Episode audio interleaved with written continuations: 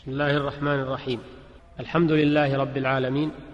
شرع لعباده حج بيته الحرام والوقوف بالمشاعر العظام ووكل إلى نبيه صلى الله عليه وسلم بيان تلك الأحكام فبين صلى الله عليه وسلم لأمته مناسك حجهم وقال خذوا عني مناسككم فلعلي لا ألقاكم بعد هذا العام. أيها المستمعون الكرام السلام عليكم ورحمة الله وبركاته. وبعد نواصل الحديث معكم عن بيان أحكام الحج.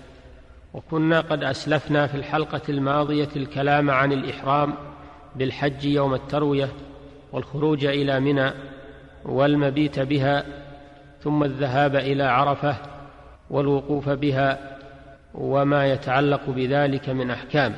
فليكن حديثنا في هذه الحلقة عن الدفع من عرفة والمبيت بمزدلفه وما يتعلق بذلك من أحكام فنقول بعد غروب الشمس يدفع الحجاج إلى مزدلفة بسكينة ووقار لقول جابر رضي الله عنه عن النبي صلى الله عليه وسلم فلم يزل واقفا حتى غربت الشمس وذهبت الصفرة قليلا حتى غاب القرص وأردف أسامة خلفه ودفع رسول الله صلى الله عليه وسلم وقد شنق للقصواء وقد شنق للقصواء يعني ناقته الزمام حتى إن رأسها ليصيب مورك رحله ويقول صلى الله عليه وسلم بيده اليمنى أيها الناس السكينة السكينة. فهكذا ينبغي للمسلمين السكينة والرفق عند الانصراف من عرفة والا يضايقوا إخوانهم الحجاج في سيرهم ويرهقوهم بمزاحمتهم ويخيفوهم بسياراتهم وأن يرحموا الضعفة وكبار السن والمشاة. ويكون الحاج حال دفعه من عرفة إلى مزدلفة متواضعا مستغفرا لقوله تعالى ثم أفيضوا من حيث أفاض الناس واستغفروا الله إن الله غفور رحيم.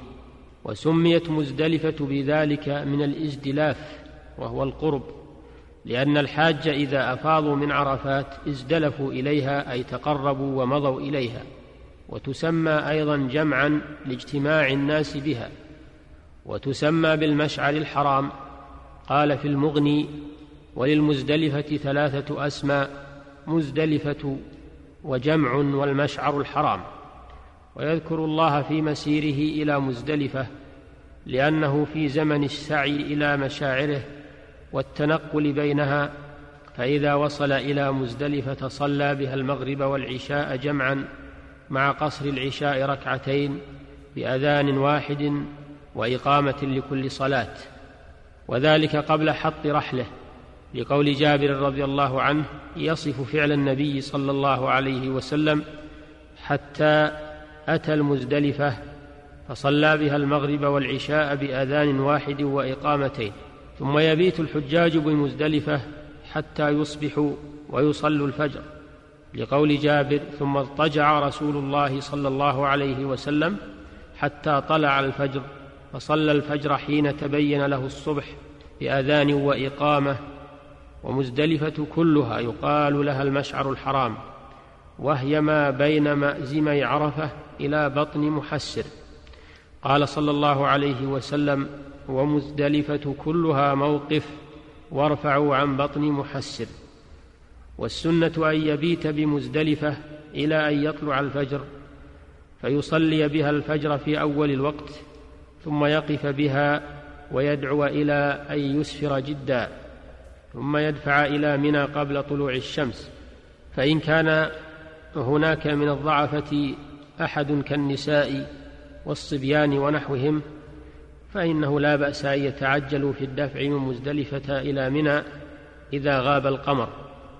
وكذلك يجوز لمن يتولى أمر الضعفة من الأقوياء أن ينصرف معهم بعد منتصف الليل. أما الأقوياء الذين ليس معهم ضعفة فلا ينبغي لهم أن يخرجوا من مزدلفة حتى يطلع الفجر. فيصلوا بها الفجر ويقفوا بها إلى أن يسفروا. فالمبيت بمزدلفة واجب من واجبات الحج لا يجوز تركه لمن أتى إليها قبل منتصف الليل. أما من وصل إليها بعد منتصف الليل فإنه يجزيه البقاء فيها ولو قليلا. وإن كان الأفضل له أن يبقى فيها إلى طلوع الفجر ويصلي فيها الفجر ويدعو بعده كغيره. قال في المغني ومن لم يواف مزدلفة إلا في النصف الأخير من الليل فلا شيء عليه لأنه لم يدرك جزءا من النصف الأول فلم يتعلق به حكمه. ويجوز لأهل الأعذار ترك المبيت بمزدلفة كالمريض الذي يحتاج إلى تمريضه في المستشفى وكذلك من يحتاج إليه المريض لخدمته وكالسقاة والرعاة لأن النبي صلى الله عليه وسلم رخص للرعاة في ترك المبيت بمزدلفة فالحاصل أن المبيت بمزدلفة واجب من واجبات الحج لمن وافاها قبل منتصف الليل لأن النبي صلى الله عليه وسلم بات بها وقال لتأخذوا عني مناسككم وأقل المجزي من المبيت إلى نصف الليل وإنما أبيح الدفع بعد منتصف الليل لما ورد فيه من الرخصة. ثم يدفع قبل طلوع الشمس إلى منى لقول عمر كان أهل الجاهلية لا يفيضون من جمع حتى تطلع الشمس ويقولون أشرق ثبير كيما نغير وثبير جبل على المزدلفة يخاطبونه أي لتطلع عليك الشمس حتى ننصرف. فخالفهم النبي صلى الله عليه وسلم فأفاض قبل طلوع الشمس. ويدفع الحاج من مزدلفة إلى منى وعليه السكينة فإذا بلغ وادي محسر وهو واد بين مزدلفة ومنى يفصل بينهما وهو ليس منهما فإذا بلغ هذا الوادي أسرع قدر رمية حجر. ويأخذ الحاج حصى الجمار من طريقه قبل أن يصل إلى منى أو يأخذه من مزدلفة أو من منى أو من حيث شاء. لقول ابن عباس رضي الله عنهما قال رسول الله صلى الله عليه وسلم غداة العقبة وهو على راحلته القط لي حصى فلقدت له سبع حصيات هن حصى الخذف فجعل ينفضهن في كفه ويقول أمثال هؤلاء فرموا ثم قال يا أيها الناس إياكم والغلو في الدين فإنما أهلك من كان قبلكم الغلو في الدين.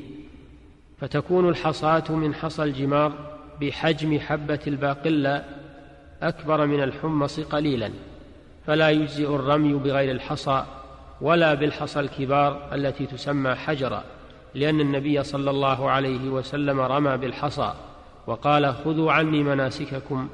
فإذا وصل إلى منى وهي ما بين وادي محسر إلى جمرة العقبة ذهب إلى جمرة العقبة وهي آخر الجمرات مما يلي مكة وتسمى الجمرة الكبرى فيرميها بسبع حصيات واحدة بعد واحدة بعد طلوع الشمس ويمتد زمن الرمي إلى الغروب.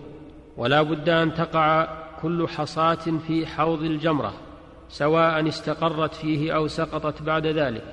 فيجب على الحاج أن يصوب الحصى إلى حوض الجمرة لا إلى العمود الشاخص.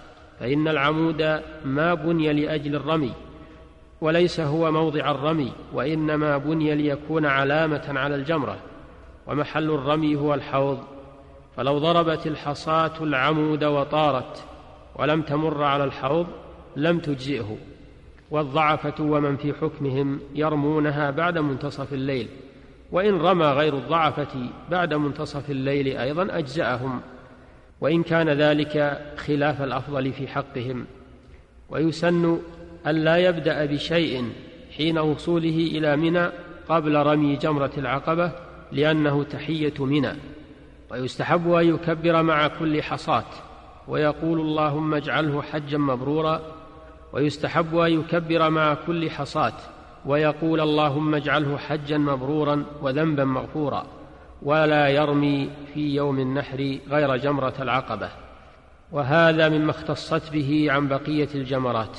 أيها المستمعون الكرام إلى لقاء قادم إن شاء الله في حلقة أخرى لنواصل الحديث عن بقية أحكام المناسك. السلام عليكم ورحمة الله وبركاته.